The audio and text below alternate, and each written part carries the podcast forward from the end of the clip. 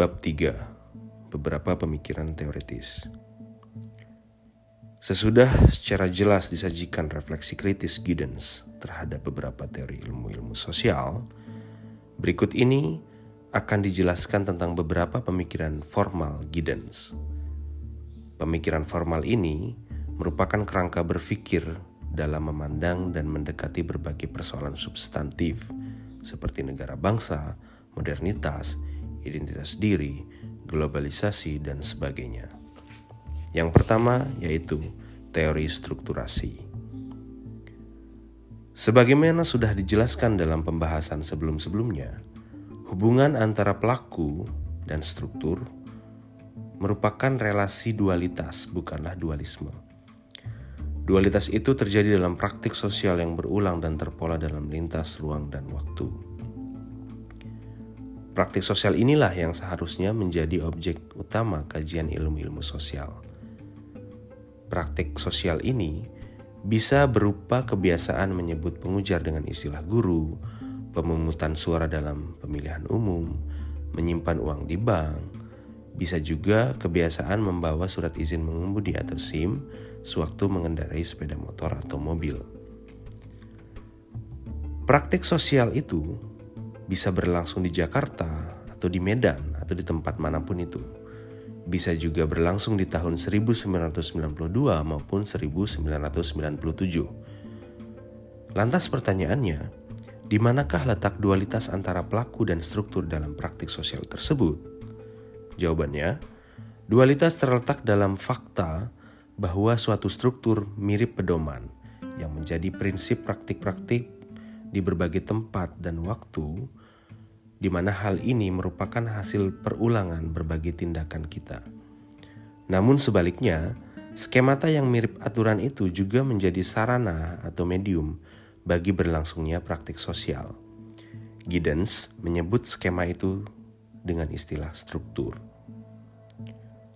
Sebagai praktik, entah di Jakarta ataupun di Medan, tahun 1992 maupun 1997, Sifat struktur adalah mengatasi waktu dan ruang serta maya.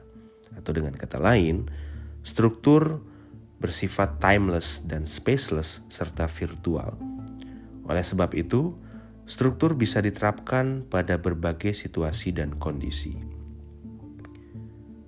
Berbeda dengan pengertian Durkheimian tentang struktur yang lebih bersifat mengekang atau constraining, Struktur dalam gagasan Giddens juga bersifat memberdayakan atau enabling. Artinya, struktur memungkinkan terjadinya praktik sosial. Itulah mengapa Giddens melihat struktur sebagai sarana atau sebagai medium dan resources. Bila kita mengendarai sepeda motor atau mobil dan kita menyalakan lampu tanda akan berbelok kiri, Tindakan kita menyalakan lampu itu tidak akan dipahami oleh pengendara di belakang atau di depan, kecuali mereka mempunyai semacam skemata tata lalu lintas yang berlaku dalam masyarakat yang bersangkutan. Adanya skemata itu dalam hal aturan lalu lintas memungkinkan kita melakukan tindakan belok kiri dengan aman, di mana semua itu adalah struktur. Meskipun bersifat objektif, Objektivitas struktur sosial berbeda dengan watak objektif struktur dalam mazhab fungsionalisme maupun strukturalisme, di mana struktur menentang dan mengekang pelaku. Bagi Giddens, objektivitas struktur tidak bersifat eksternal, melainkan melekat pada tindakan dan praktik sosial yang kita lakukan. Struktur bukanlah benda, melainkan skemata yang hanya tampil dalam praktik-praktik sosial. Dualitas antara struktur dan pelaku dengan tepat ditunjuk oleh Roy Baskar ketika ia membedakan struktur sosial atau social structure dari struktur alam atau natural structure. Struktur sosial lain dengan struktur natural, tidak terpisah dari kegiatan yang diaturnya serta tidak terpisah dari pemahaman para pelaku tentang kegiatan mereka, juga punya jangka yang relatif karena dualitasnya dengan pelaku. Dari berbagai prinsip struktural, Giddens terutama melihat tiga gugus besar struktur. pertama yaitu struktur penandaan atau signifikasi, signification, yang menyangkut skemata simbolik, pemaknaan, penyebutan, dan wacana. Yang kedua, struktur penguasaan atau dominasi yang mencakup skemata penguasaan atas orang dan barang, di mana penguasaan atas orang itu merujuk pada tindakan politik, sedangkan penguasaan atas barang masuk ke dalam skop ekonomi. Ketiga, struktur pembenaran atau legitimasi yang menyangkut skemata peraturan normatif yang terungkap dalam tata hukum. Dari contoh di atas, menyebut pengajar dengan istilah guru atau menyalakan lampu tanda belok kiri merupakan praktik sosial pada gugus struktur signifikasi. Menyimpan uang di bank merupakan praktik sosial dalam bingkai struktur dominasi ekonomi atau kontrol atas uang atau barang. Kemudian, pemungutan suara dalam pemilu juga merupakan praktik dalam lingkup struktur dominasi, namun menyangkut penguasaan atas orang. Contoh lainnya, razia polisi lalu lintas terhadap para pengendara sepeda motor atau mobil yang tidak membawa SIM merupakan praktik sosial dalam bingkai struktur legitimasi. Dalam gerak praktik-praktik sosial, ketiga gugus prinsip struktural tersebut terkait satu sama lain. Struktur signifikasi pada gilirannya juga mencakup struktur dominasi dan legitimasi. Contohnya, skemata signifikasi orang yang mengajar disebut guru pada gilirannya menyangkut skemata dominasi di mana itu menunjukkan otoritas guru atas murid dan juga skemata legitimasi di mana guru mempunyai hak untuk mengadakan ujian dan memproses nilai atau hasil dari ujian tersebut. Hal yang sama juga berlaku bagi struktur dominasi dan legitimasi.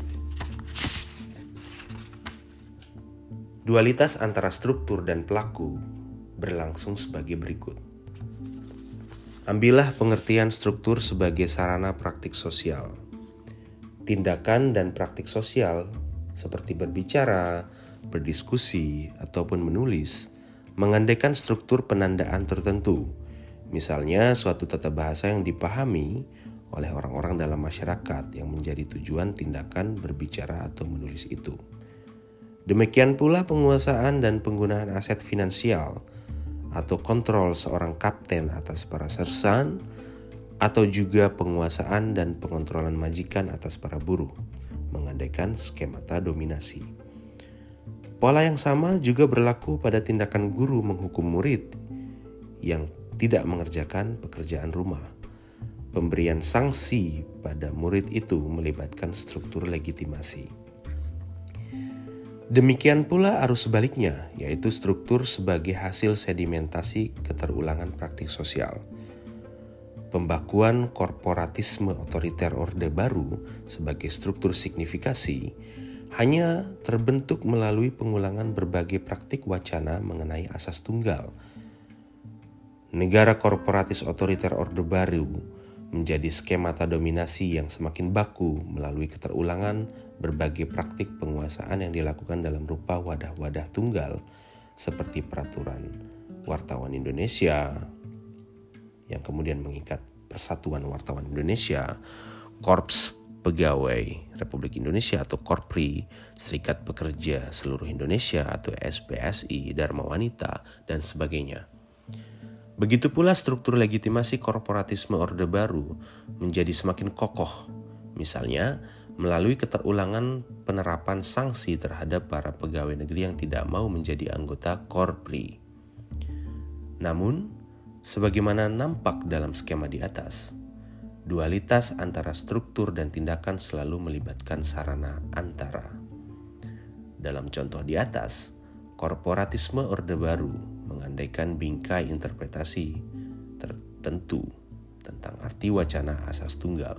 Misalnya, tidak boleh ada aliansi jurnalis independen di samping PWI dalam dualitas antara struktur dominasi dan praktik penguasaan, misalnya, jabatan menteri merupakan fasilitas sang menteri dalam memerintahkan seseorang yang menjabat sebagai Direktur Jenderal untuk mengharuskan semua anak buahnya memilih Golkar pada waktu pemilihan umum.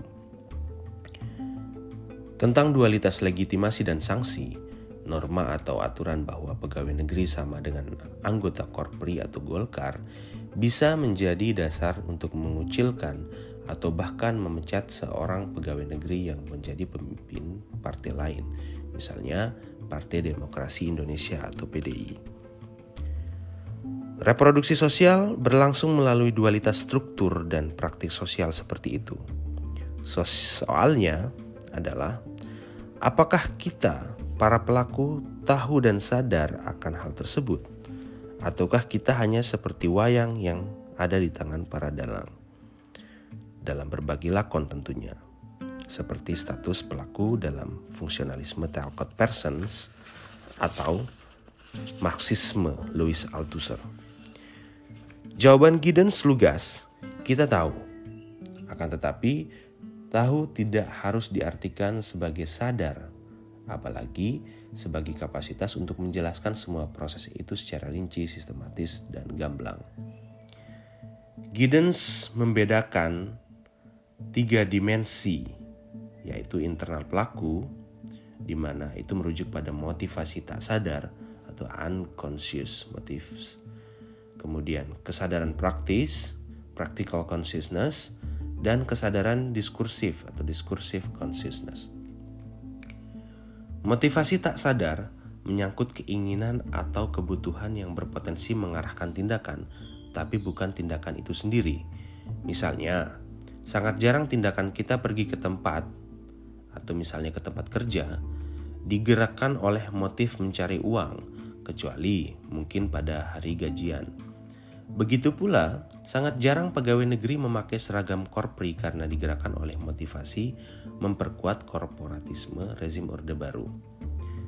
Lain dengan motivasi tak sadar, kesadaran diskursif mengacu pada kapasitas kita merefleksikan dan memberikan menjelaskan rinci serta eksplisit atas tindakan kita. Misalnya, mengapa saya memakai seragam korpri? Mungkin saya akan memberikan jawaban karena saya mau menghindari teguran atasan. Mengapa saya bekerja lembur? Jawabannya, karena saya membutuhkan uang tambahan untuk membayar biaya anak saya yang dirawat di rumah sakit, dan seterusnya. Kesadaran praktis menunjuk pada gugus pengetahuan praktis yang tidak selalu bisa diuraikan atau dijelaskan. Tahu aturan memakai seragam korpri setiap tanggal 17 atau diam saat kita masuk tempat ibadah adalah bentuk kesadaran praktis seperti itu. Dalam fenomenologi, inilah wilayah kepribadian yang berisi gugus pengetahuan yang sudah diandaikan atau taken for granted knowledge. Gugus pengetahuan yang sudah diandaikan ini merupakan sumber rasa aman ontologis atau ontological security. Melalui gugus pengetahuan praktis ini, kita tahu bagaimana melangsungkan hidup sehari-hari tanpa harus mempertanyakan terus-menerus apa yang terjadi atau yang mesti kita lakukan. Kita tidak harus bertanya mengapa menyalakan kompor ketika hendak memasak. Demikian pula, kita hampir tidak pernah bertanya mengapa kita menghentikan mobil atau motor ketika lampu lalu lintas sedang berwarna merah. Rutinitas hidup personal dan sosial terbentuk melalui kinerja gugus kesadaran praktis ini. Kesadaran praktis ini merupakan kunci untuk memahami proses tentang bagaimana berbagai tindakan dan praktik sosial kita lambat laun menjadi struktur, dan juga bagaimana struktur itu mengekang serta memampukan tindakan atau praktik sosial kita. Reproduksi sosial berlangsung lewat keterulangan praktik sosial yang jarang kita pertanyakan lagi reproduksi struktur lalu lintas salah satunya terbentuk dari kebiasaan kita berhenti ketika lampu lalu lintas berwarna merah. Demikian pula rutinitas tindakan atau praktik suap menyuap pada akhirnya akan membentuk struktur KKN di Indonesia. Pada gilirannya juga, tentu saja banyak tindakan kita untuk menyelesaikan masalah-masalah tidak mungkin terjadi tanpa menampilkan atau reenacting skemata KKN yang sudah merasuki semakin banyak tindakan dan praktik sosial kita. Namun itu tidak berarti bahwa yang terjadi hanyalah reproduksi sosial tanpa ada perbuatan atau perubahan. Dalam refleksi Giddens, perubahan selalu terlibat dalam proses strukturasi, betapapun kecilnya perubahan itu. Batas antara kesadaran praktis dan kesadaran diskursif sangatlah lentur dan tipis, tidak seperti antara kesadaran diskursif dan motivasi tak sadar. Dengan meminjam gagasan Irving Goffman, Giddens mengajukan argumen bahwa sebagai pelaku, kita punya kemampuan untuk introspeksi dan mawas diri. Perubahan terjadi ketika kapasitas memonitor atau mengambil jarak meluas hingga berlangsung derutinisasi atau derutinisasi.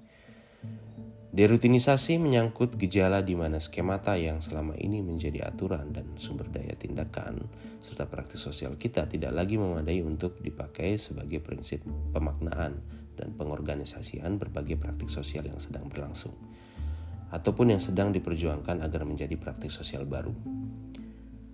Apa yang kemudian terjadi adalah keusangan atau obsolescence, obsoleteness of structure Perubahan struktur berarti perubahan skemata agar lebih sesuai dengan praktik sosial yang terus berkembang secara baru.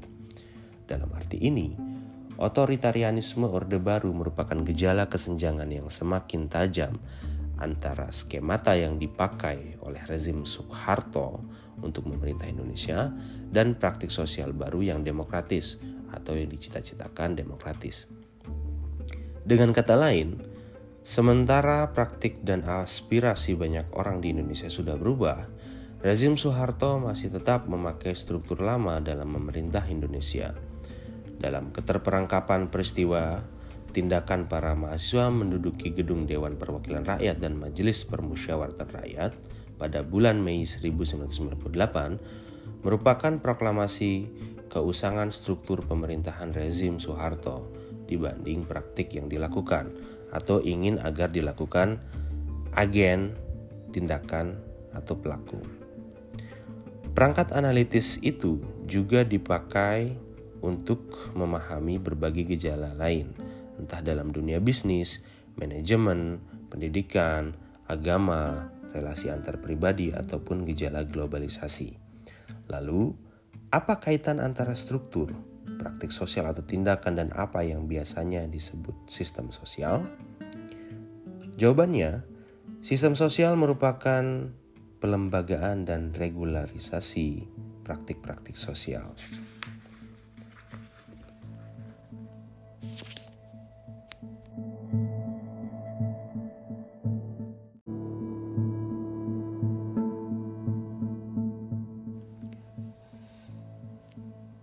Istilah kekuasaan atau power harus dibedakan dengan istilah dominasi. Dominasi mengacu pada skemata asimetri hubungan pada tataran struktur, sedangkan kekuasaan menyangkut kapasitas yang terlibat dalam hubungan sosial pada dataran pelaku. Dalam bahasa kaum strukturalis, istilah dominasi ada pada tataran lenggu, sedangkan kekuasaan ada pada tataran parol. Dalam teori strukturasi, kekuasaan bukanlah gejala yang terkait dengan struktur ataupun sistem, melainkan kapasitas yang melekat pada pelaku. Karena itu, kekuasaan selalu menyangkut kapasitas transformatif.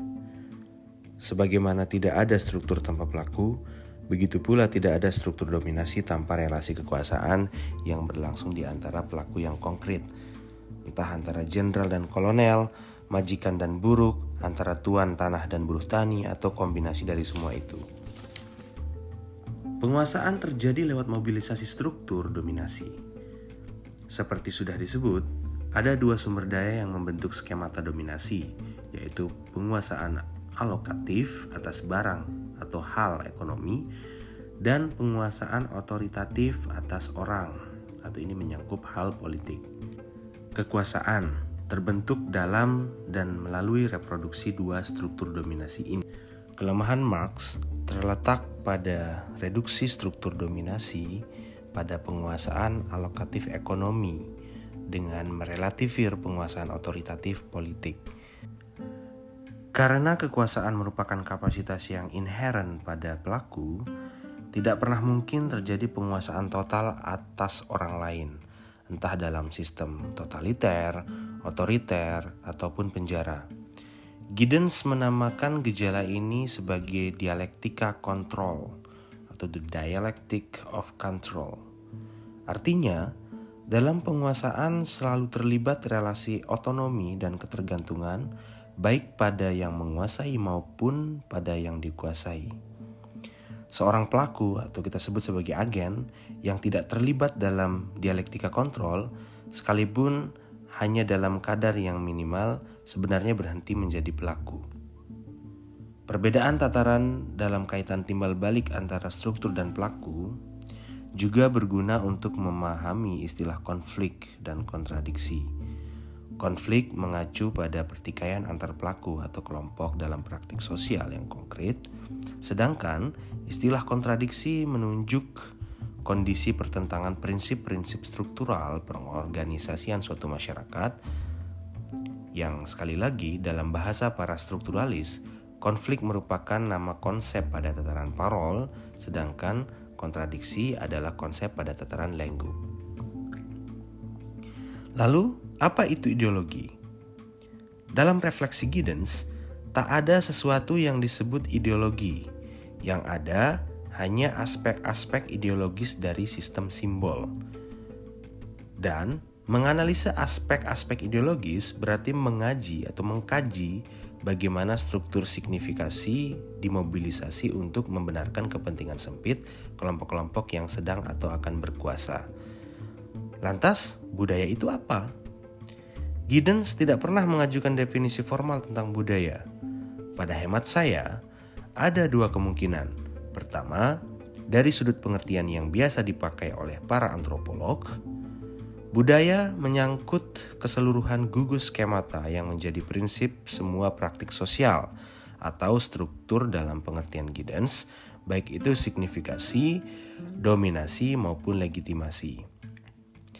Kedua, dalam arti yang biasa dipakai oleh oleh para sosiolog, ekonom, dan politikolog, budaya lebih mengacu pada skemata signifikasi dan kegiatan yang menyangkut skemata signifikasi seperti ritus, simbol, cara wacana, dan semacamnya. Dalam hal ini, budaya hanya menunjuk pada signifikasi, bukan pada dominasi serta legitimasi. Saya kira konsep Giddens tentang budaya lebih dekat dengan pengertian yang kedua.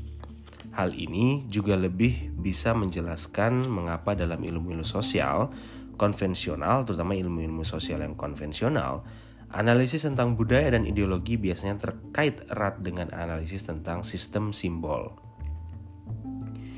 Itulah sketsa ringkas tentang teori strukturasi. Teori strukturasi merupakan perangkat cara pandang epistemologis yang mendasari karya-karya Giddens sesudah tahun 1980. Kelenturannya berpindah dari analisis makro ke mikro dan sebaliknya dari mikro ke makro hanya mungkin berlangsung karena perangkat cara pandang yang dibangun dalam teori strukturasi. Sementara, para ilmuwan sosial cukup sepakat bahwa dewasa ini hanya ada tiga orang yang mengajukan sintesa hubungan antara pelaku dan struktur yang meskipun tetap punya kelemahan, namun tetap dipandang jauh lebih memadai dibandingkan berbagai pemikiran lain. Ketiga orang itu ialah Anthony Giddens, Pierre Bourdieu melalui konsep habitus dan Norbert Elias dengan gagasan figuration.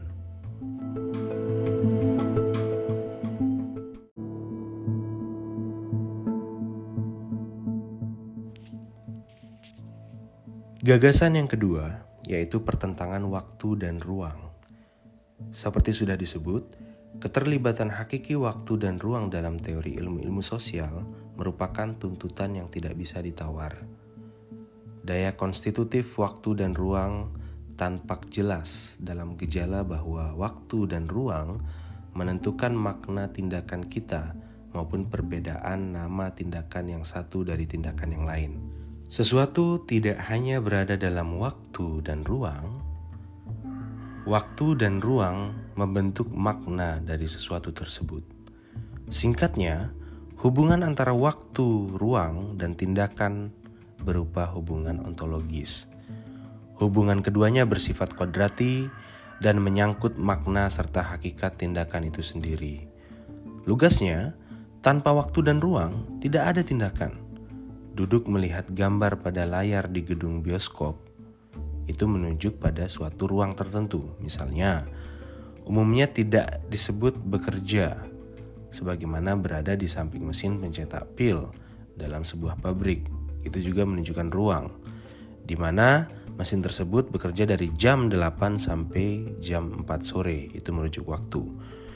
Yang pada umumnya tidak disebut berlibur. Demikian pula mendengarkan guru atau dosen berbicara di kelas pada jam-jam tertentu umumnya disebut bersekolah atau berkuliah. Giddens mengajukan argumen bahwa koordinasi waktu ruang merupakan faktor yang lebih sentral bagi keberadaan hidup masyarakat dibanding misalnya cara produksi sebagaimana yang diajukan oleh Karl Marx. Kapitalisme memang cara baru dalam berproduksi, namun hanya dimungkinkan oleh komodifikasi waktu atau labor time dan ruang.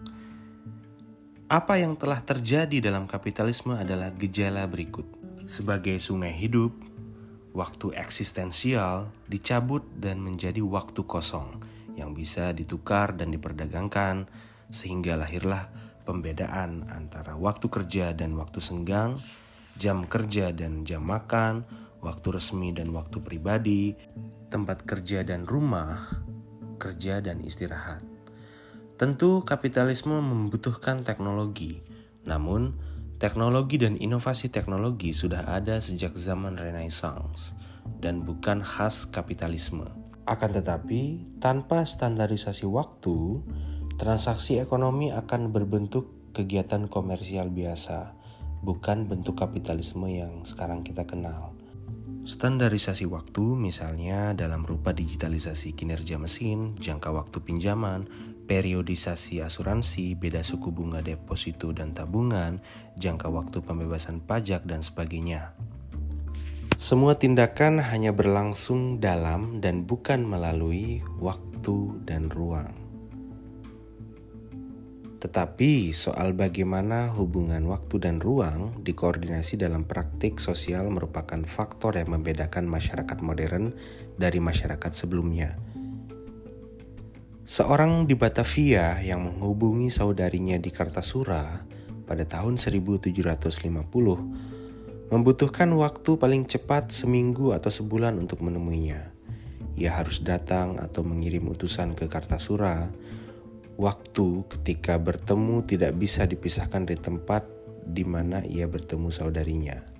Dengan demikian, kapan harus bertemu dengan di mana harus bertemu itu harus disatukan. Seorang yang melakukan hal yang sama di tahun 1999 tidak perlu datang ke Kartasura dan hanya butuh sekian detik untuk menekan nomor telepon atau paling lama semalam naik kereta api kelas ekonomi. Kapan dicabut dari di mana? Itu dalam konteks tahun 1999. Giddens menyebut gejala ini sebagai perentangan waktu ruang yang sebenarnya berisi pencabutan waktu dari ruang. Pencabutan waktu dari ruang merupakan lokus perbedaan antara masyarakat modern dan bukan modern. Dapat dikatakan, masyarakat adalah pelintas waktu. Berdasarkan pembedaan koordinasi waktu dan ruang, Giddens tanpa pengandaian linear teologis mengajukan tipologi tiga bentuk masyarakat dalam sejarah. Yang pertama, tribal society, di mana prinsip strukturasinya yaitu adat, tradisi, dan pertemuan muka.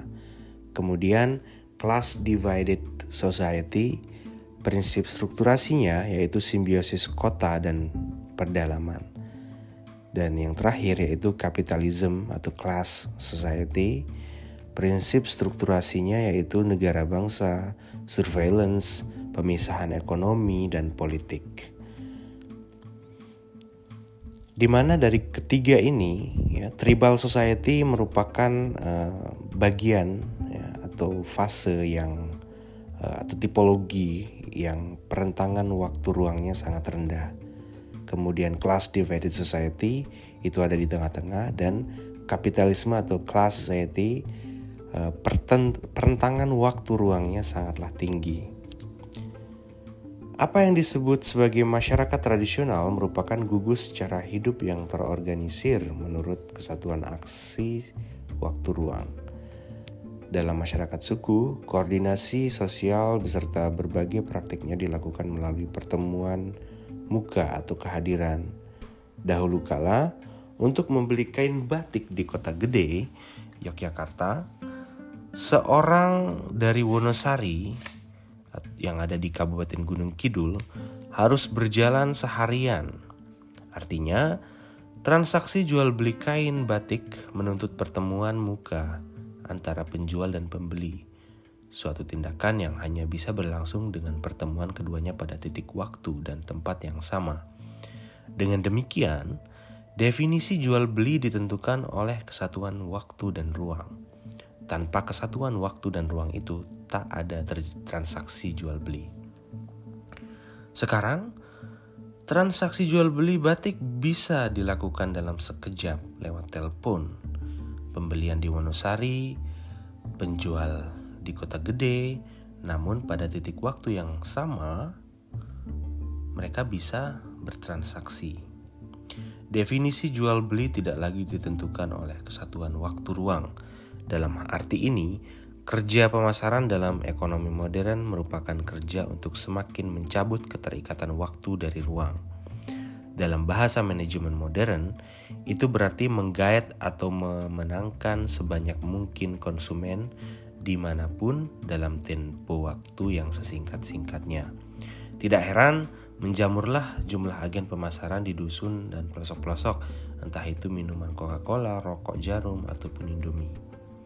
Gejala pencabutan waktu dari ruang merupakan bagian dari gejala globalisasi.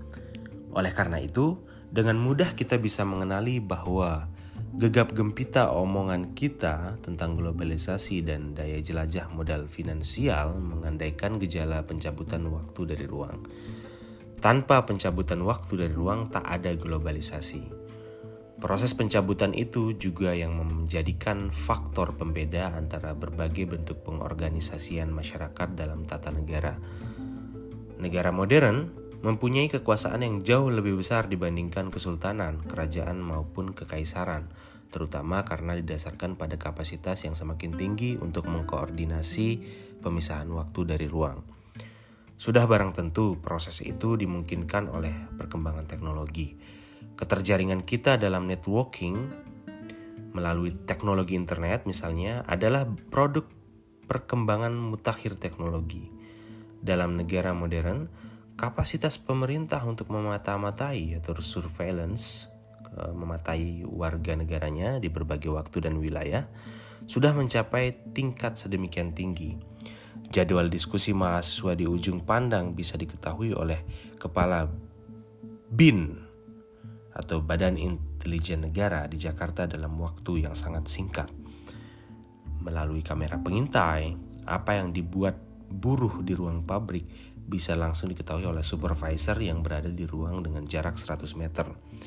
Berbeda dengan apa yang terjadi pada negara modern, dalam negara kesultanan, seorang sultan harus lebih dulu mengirim agen rahasianya untuk memata-matai kegiatan para petani yang tidak puas dengan pembagian hasil panen. Koordinasi pemisahan waktu dan ruang yang punya dampak besar pada cara memata-matai tidak dikenal dalam negara-negara non-modern. Tingginya koordinasi pertentangan waktu ruang inilah yang membuat kekuasaan seorang diktator modern secara kualitatif dan kuantitatif jauh lebih besar dibandingkan kekuasaan seorang kaisar, seabsolut apa pun kekaisaran itu. Kelemahan yang sering menyelinap dalam analisis kultural adalah kecenderungan melihat kontinuitas historis dari dua jenis kekuasaan itu. Misalnya, cara Soeharto berkuasa dilihat punya akar atau kausa jauh pada cara Ken Arok berkuasa di Singosari. Pada hemat saya, argumen seperti itu paling banter hanya bisa dipakai sebagai interpretasi kedekatan etis, tidak lebih dari itu. Seperti yang sudah dicontohkan, pencabutan waktu dan ruang juga telah memberi ciri yang selalu baru pada perkembangan kapitalisme. Pelarian modal sejak krisis finansial tahun 1997 tidak mungkin terjadi secara besar-besaran dalam uh, tempo yang begitu singkat seandainya tidak berlangsung gejala pencabutan waktu dari ruang. Apa yang terjadi adalah pemindahan isi rekening bank dari Indonesia ke berbagai negara lain seperti Swiss, Singapura, Australia, dan lain sebagainya. Mungkin dalam hitungan menit atau detik semua hal itu bisa terjadi. Begitu pula permainan harga saham dan nilai tukar mata uang dalam praktik spekulasi tidak mungkin berkembang seluas sekarang tanpa kondisi pencabutan waktu dari ruang. Akhirnya, kecepatan daya tular atau contagion krisis finansial 1997 dari Thailand ke Indonesia, Malaysia dan Korea Selatan mengandaikan pencabutan tingkat tinggi waktu dari ruang. Dalam contoh-contoh tersebut, Waktu dan ruang direntang dan sekaligus dipadatkan dalam satu pencetan tombol nomor alamat transaksi dan transfer pada komputer faksimili ataupun telepon. Sekali lagi, perentangan sekaligus pemadatan waktu dan ruang hanya mungkin terjadi karena inovasi teknologi. Gagasan tentang prioritas teknologi atas kekuatan-kekuatan lain disebut sebagai mazhab industrialisme. Dalam refleksi Giddens, Industrialisme hanyalah salah satu dimensi refleksivitas institusional modernitas. Giddens melihat ada empat gugus refleksivitas institusional yang membentuk dan menyangga kondisi modernitas, yaitu kapitalisme, negara bangsa atau nation state, organisasi militer, dan industrialisme.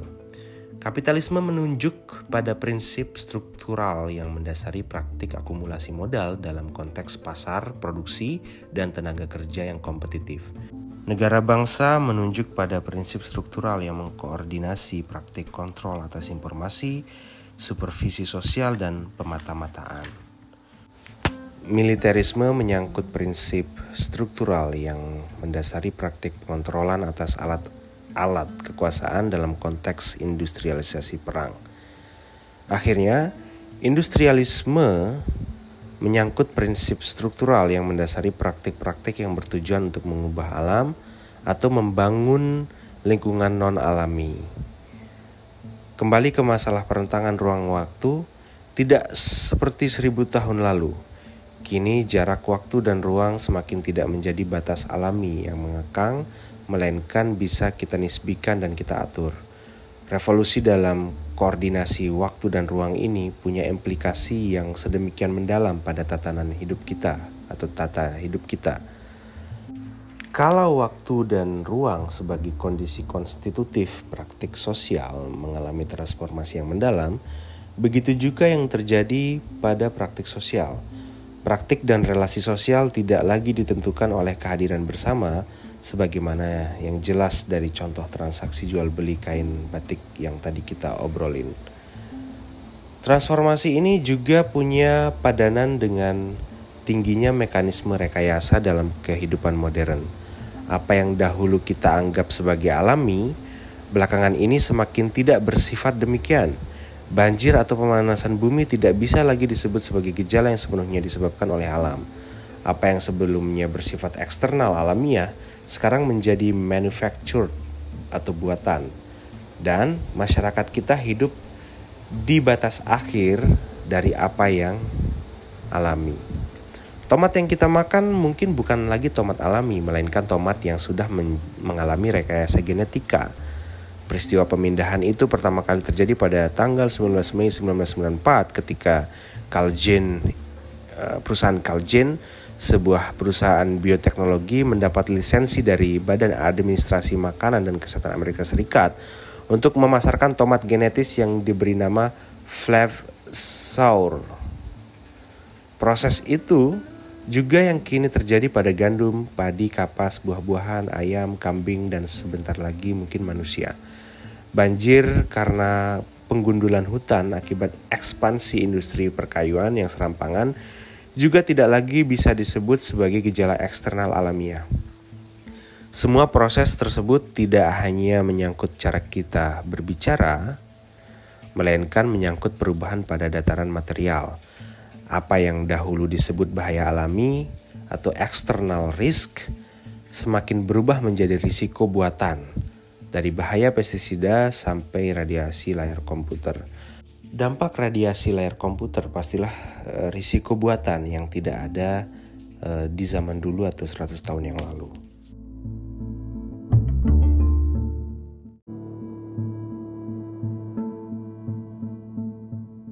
Gagasan ketiga, refleksivitas institusional. Transformasi seperti itu juga menyangkut orientasi kita pada tradisi, adat, dan berbagai gugus kepercayaan lainnya. Apa yang dulu tampak sebagai ketetapan eksternal alami, semakin kehilangan daya pembentuknya terhadap cara hidup kita. Masa lalu semakin kehilangan giginya, dan masa depan yang terbuka dengan berbagai skenario menjadi titik perhatian yang menyeret kita. Hampir setiap hari, kita diberondong oleh reklame bahwa model rambut, televisi, mobil, komputer, atau telepon genggam yang kita punyai sudah ketinggalan zaman. Tentu saja, maksudnya adalah agar kita membeli barang atau jenis jasa baru yang sedang diiklankan. Bahkan dalam gejala sehari-hari itu, kita bisa menyaksikan praktik yang didasarkan pada penghapusan masa lalu atau secara konseptual bisa dikatakan, iklan-iklan seperti itu membawa sebuah histeria tentang kondisi tunggang langgang, yaitu masa lalu dan hari ini dianggap tidak lagi relevan. Yang penting adalah masa depan. Tidak mengherankan bila kita semakin sulit belajar dari sejarah atau jumlah mahasiswa-mahasiswa jurusan sejarah di universitas-universitas semakin menciut. Pada kondisi yang semakin lepas berlarian seperti itulah, kita menghidupi dunia yang tunggang langgang atau runaway world. Sifat tunggang langgang ini tampak dalam banyak gejala seperti gerak modal finansial, kecepatan komunikasi, kecepatan perubahan cuaca batin oleh serbuan berita instan, sampai paket super mie instan. Bahkan isi suka duka kita berubah-ubah dengan cepat 10 tahun lalu, jarang ada pelajar atau mahasiswa Jakarta yang merasa minder hanya karena tidak punya handphone. Sekarang, memiliki dan tidak memiliki alat itu nampaknya sudah semakin menjadi bagian dari definisi suka duka para pelajar serta mahasiswa di Jakarta. Suatu perubahan suka duka yang hanya terjadi dalam waktu 10 tahun. Semua gejala itu terkait dengan apa yang sudah disebut sebagai reflexive monitoring of action pada taraf individual. Strukturasi dari refleksivitas ini mengalami pelembagaan dan menjadi refleksivitas institusional. Gagasan dan penemuan baru di bidang ilmu dan teknologi merupakan poros refleksivitas institusional. Dalam bahasa Giddens, Praktik sosial dikaji dan diperbaharui terus-menerus menurut informasi baru yang pada gilirannya mengubah praktik sosial tersebut secara konstitutif. Riset teknologi laser yang diterapkan dalam bidang medis melahirkan cara baru untuk menyembuhkan penyakit mata atau batu ginjal dengan tembakan laser. Begitu pula riset dan inovasi transportasi mengubah lama perjalanan Solo Jakarta dari satu bulan menjadi seminggu, lalu dipotong menjadi sehari dan sekarang menjadi tujuh jam memakai kereta api eksekutif, satu jam dengan pesawat terbang. Lompatan seperti itu tidak hanya terjadi karena sains dan teknologi. Dalam bidang etika misalnya, Masuknya istilah pembangunan yang berwawasan lingkungan merupakan hasil refleksi filosofis tentang kaitan antara ekosistem dan kelangsungan hidup manusia. Itu pula yang terjadi dengan istilah hak-hak asasi, demokrasi, akuntabilitas, dan sebagainya. Refleksivitas institusional juga menyangkut soal ketatanegaraan. Ketika Giddens bilang, tak ada otoritas kalau tidak ada demokrasi Itu karena demokrasi merupakan bentuk refleksivitas institusional dalam pengorganisasian hidup bersama yang paling sesuai dengan kondisi modernitas. Artinya, absah tidaknya otoritas politik dalam kondisi modern semakin terkait dengan demokratis tidaknya pelaksanaan otoritas tersebut. Cara mengelola komunitas politik akan cepat usang tanpa diperbaharui secara terus-menerus berdasarkan masukan dari para warga komunitas politik.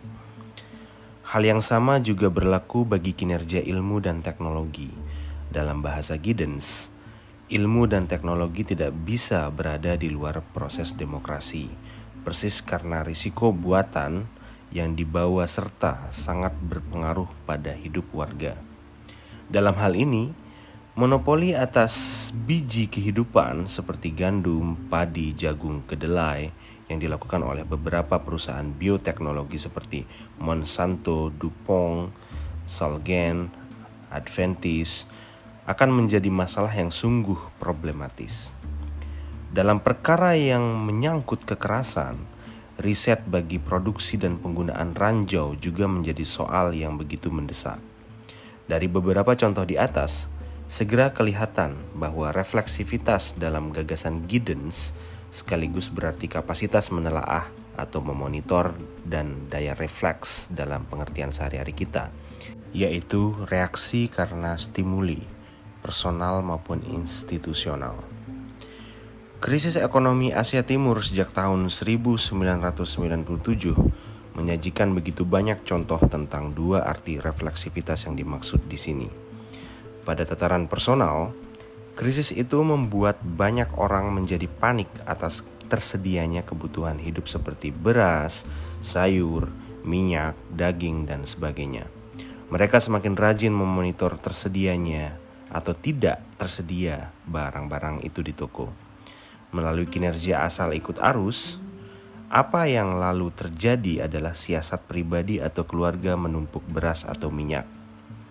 Pada tataran institusional, gejala efek domino rontoknya nilai tukar mata uang pada skala regional merupakan contoh refleksivitas dalam pengertian sehari-hari. Dunia modernitas adalah dunia yang tunggang langgang. Berdasarkan cara pandang post-strukturalis, Beberapa pengamat menyebut kondisi tunggang langgang ini sebagai gejala postmodernitas atau postmodernity, yaitu ketidakmungkinan menangkap inti gejala karena tidak ada inti pada apa yang berlarian tunggang langgang. Berbeda dengan postmodernitas, Giddens menunjuk kondisi seperti itu sebagai modernitas radikal atau radicalized modernity, bukan sekadar suatu pengatasan zaman modernitas seperti digagas para postmodernis melainkan modernitas yang sedang kritis memahami dirinya. Dalam gerakan perubahan, misalnya, modernitas yang sedang kritis memahami dirinya ini tampil dan berkembang dalam gejala meluasnya kelompok-kelompok yang memperjuangkan akibat risiko buatan seperti gerakan lingkungan hidup, bioetika, biopolitik, gerakan kualitas hidup, dan lain sebagainya.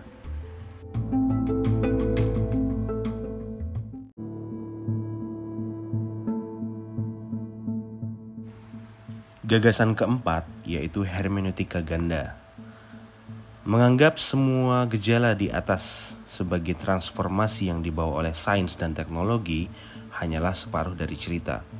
Menurut Giddens, Ilmu sosial terlibat secara mendalam dalam transformasi itu. Akar keterlibatan itu bisa ditemukan dalam watak hubungan antara ilmu-ilmu sosial dan objek kajiannya. Seperti sudah disebut, objek utama kajian ilmu sosial adalah praktik sosial yang per definisi merupakan titik temu dari dualitas antara struktur dan pelaku. Praktik sosial mendepositokan uang yang dilakukan oleh semakin banyak orang merupakan titik temu antara kapitalisme dan tindakan konkret orang-orang untuk menyimpan uang di bank. Perilaku mendepositokan uang di bank yang dilakukan setiap hari oleh banyak orang merupakan data yang memberi umpan balik pada studi manajemen perbankan, psikologi iklan, para teknolog bank, sosiolog yang mempelajari gaya hidup, dan sebagainya. Umpan balik itu kemudian masuk ke dalam riset-riset dan refleksi para peneliti dan pemikir yang hasilnya kembali menjadi umpan balik praktik mendepositokan uang di bank dan seterusnya dan seterusnya. Ilmu-ilmu sosial seperti politik, ekonomi, sosiologi, antropologi, sejarah, psikologi, hukum, berusaha untuk memetakan tentang apa yang sudah, sedang, atau mungkin akan dilakukan oleh orang-orang. Namun, apa yang dilakukan itu juga sudah merupakan hasil dari berbagai motivasi, kepentingan, keterbatasan, dan maksud dari orang-orang yang konkret. Ada yang mendepositokan uang karena menyimpan di bawah bantal tidak aman, ada yang dengan maksud menabung, ada yang demi bunga atau karena ingin memenangkan undian berhadiah dan sebagainya. Giddens menyebut tindakan dan praktik sosial semacam ini sebagai dunia yang sudah ditafsirkan. Ilmu sosial menghadapi dan mengkaji dunia yang sudah ditafsirkan itu, entah itu ilmu politik, ekonomi, ataupun sejarah. Tapi, praktik sosial yang menjadi objek kajian itu juga merupakan gugus tindakan yang telah melibatkan struktur tertentu di mana ilmu-ilmu sosial sendiri sudah turut merumuskannya. Praktik deposito misalnya sudah melibatkan konsep investasi dan suku bunga yang menjadi objek kajian ilmu ekonomi keuangan. Praktik yang sama juga melibatkan pemasaran tentang guna deposito bagi pengelolaan keuangan yang banyak direfleksikan oleh ekonom dan psikolog ekonomi di samping menyangkut pola gaya hidup yang banyak diminati para sosiolog dan psikolog. Pada gilirannya, berbagai kajian, laporan riset, serta teori baru mengenai praktik sosial itu yang terus-menerus dihasilkan oleh para ilmuwan sosial juga terus-menerus memodifikasi dan mengubah praktik mendepositokan uang di bank. Tidak keliru untuk mengatakan bahwa istilah-istilah teknis yang dirumuskan dalam ilmu sosial sudah menjadi kamus sehari-hari khalayak Misalnya, istilah status kelas, KKN, indeks harga saham, demokrasi, transparansi, baik sebagai cara bicara maupun praktik sosial. Kaitan ilmu sosial dan praktik sosial yang menjadi objek kajian yang merupakan bentuk refleksivitas institusional. Giddens menamakan proses itu sebagai hermeneutika ganda atau double hermeneutics, yaitu arus timbal balik antara dunia sosial yang diperbuat oleh halayak dan wacana ilmiah yang dilakukan oleh ilmuwan sosial. Dalam ilmu-ilmu alam, arus itu hanya sepihak atau single hermeneutics, yaitu dari ilmuwan ke gejala alam, namun tidak sebaliknya. Gagasan hermeneutika ganda ini punya implikasi jauh amat menyesatkan untuk mengklaim bahwa ilmu sosial punya daya pembentuk yang lebih kecil terhadap praktik sosial dibandingkan dengan ilmu-ilmu alam.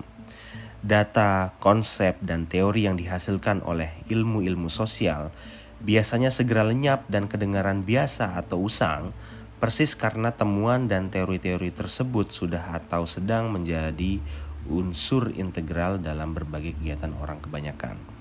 Dan karena sudah menjadi bagian dari insting dan praktik sehari-hari, orang jarang mempertanyakan lagi asal-muasalnya. Praktik sosial deposito yang sudah menjadi biasa adalah contoh yang begitu jelas. Juga, sejak kapan kaum berdasi dan para profesional di kota Jakarta fasih bicara istilah atau bermain saham, pastilah bukan 50 tahun yang lalu. Itu juga berlaku bagi istilah dan praksis seperti hak asasi, terapi, transparansi, dan sebagainya. Keterlibatan ilmu-ilmu sosial sedemikian sentral terhadap pembentukan lembaga-lembaga modern, bahkan gejala modernitas tidak bisa dibayangkan tanpa ilmu-ilmu sosial.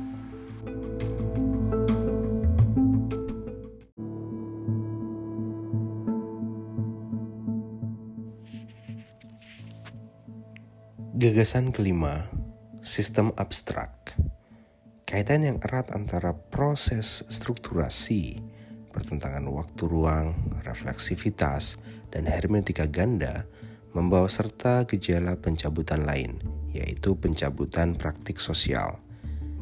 Pemisahan waktu dari ruang, seperti diurai di atas, bukan hanya menyangkut pergeseran sifat temporal dan spasial hidup kita dalam arti filosofis, melainkan juga menyangkut transformasi yang mendalam pada bentuk dan isi praktik sosial kita. Dalam bahasa Giddens, pencabutan waktu dari ruang melibatkan pencabutan hubungan-hubungan sosial dari konteks lokal dan perubahan hubungan-hubungan itu ke arah rentang waktu dan ruang yang tidak terbatas. Ada dua mekanisme institusional yang menjadi motor gejala pencabutan hubungan sosial, yaitu alat simbolis atau symbolic tokens dan sistem ahli atau expert systems. Kedua mekanisme itu disebut sistem abstrak. Alat simbolis adalah sarana pertukaran yang bisa diedarkan terlepas dari siapa atau kelompok mana yang memegangnya pada waktu dan tempat tertentu. Contoh yang terang benderang adalah uang, entah dipegang oleh konglomerat di Jakarta hari ini atau di tangan seorang pemulung di Bandung esok hari, uang tetaplah uang Tentu, uang sudah dipakai sebagai alat tukar puluhan abad lalu. Namun, tidak seorang pun menyaksikan bahwa ekonomi uang telah menjadi sedemikian abstrak dalam kondisi dewasa ini. Money brackets time and space, dan makin tingginya daya jelajah uang berbanding lurus dengan semakin tingginya pertentangan waktu dan ruang. Waktu dan ruang menjadi relatif, bukan dalam arti kondisi eksistensial, melainkan dalam arti waktu dan ruang sebagai aksis tindakan, sehingga uang merupakan alat perentangan waktu dan ruang.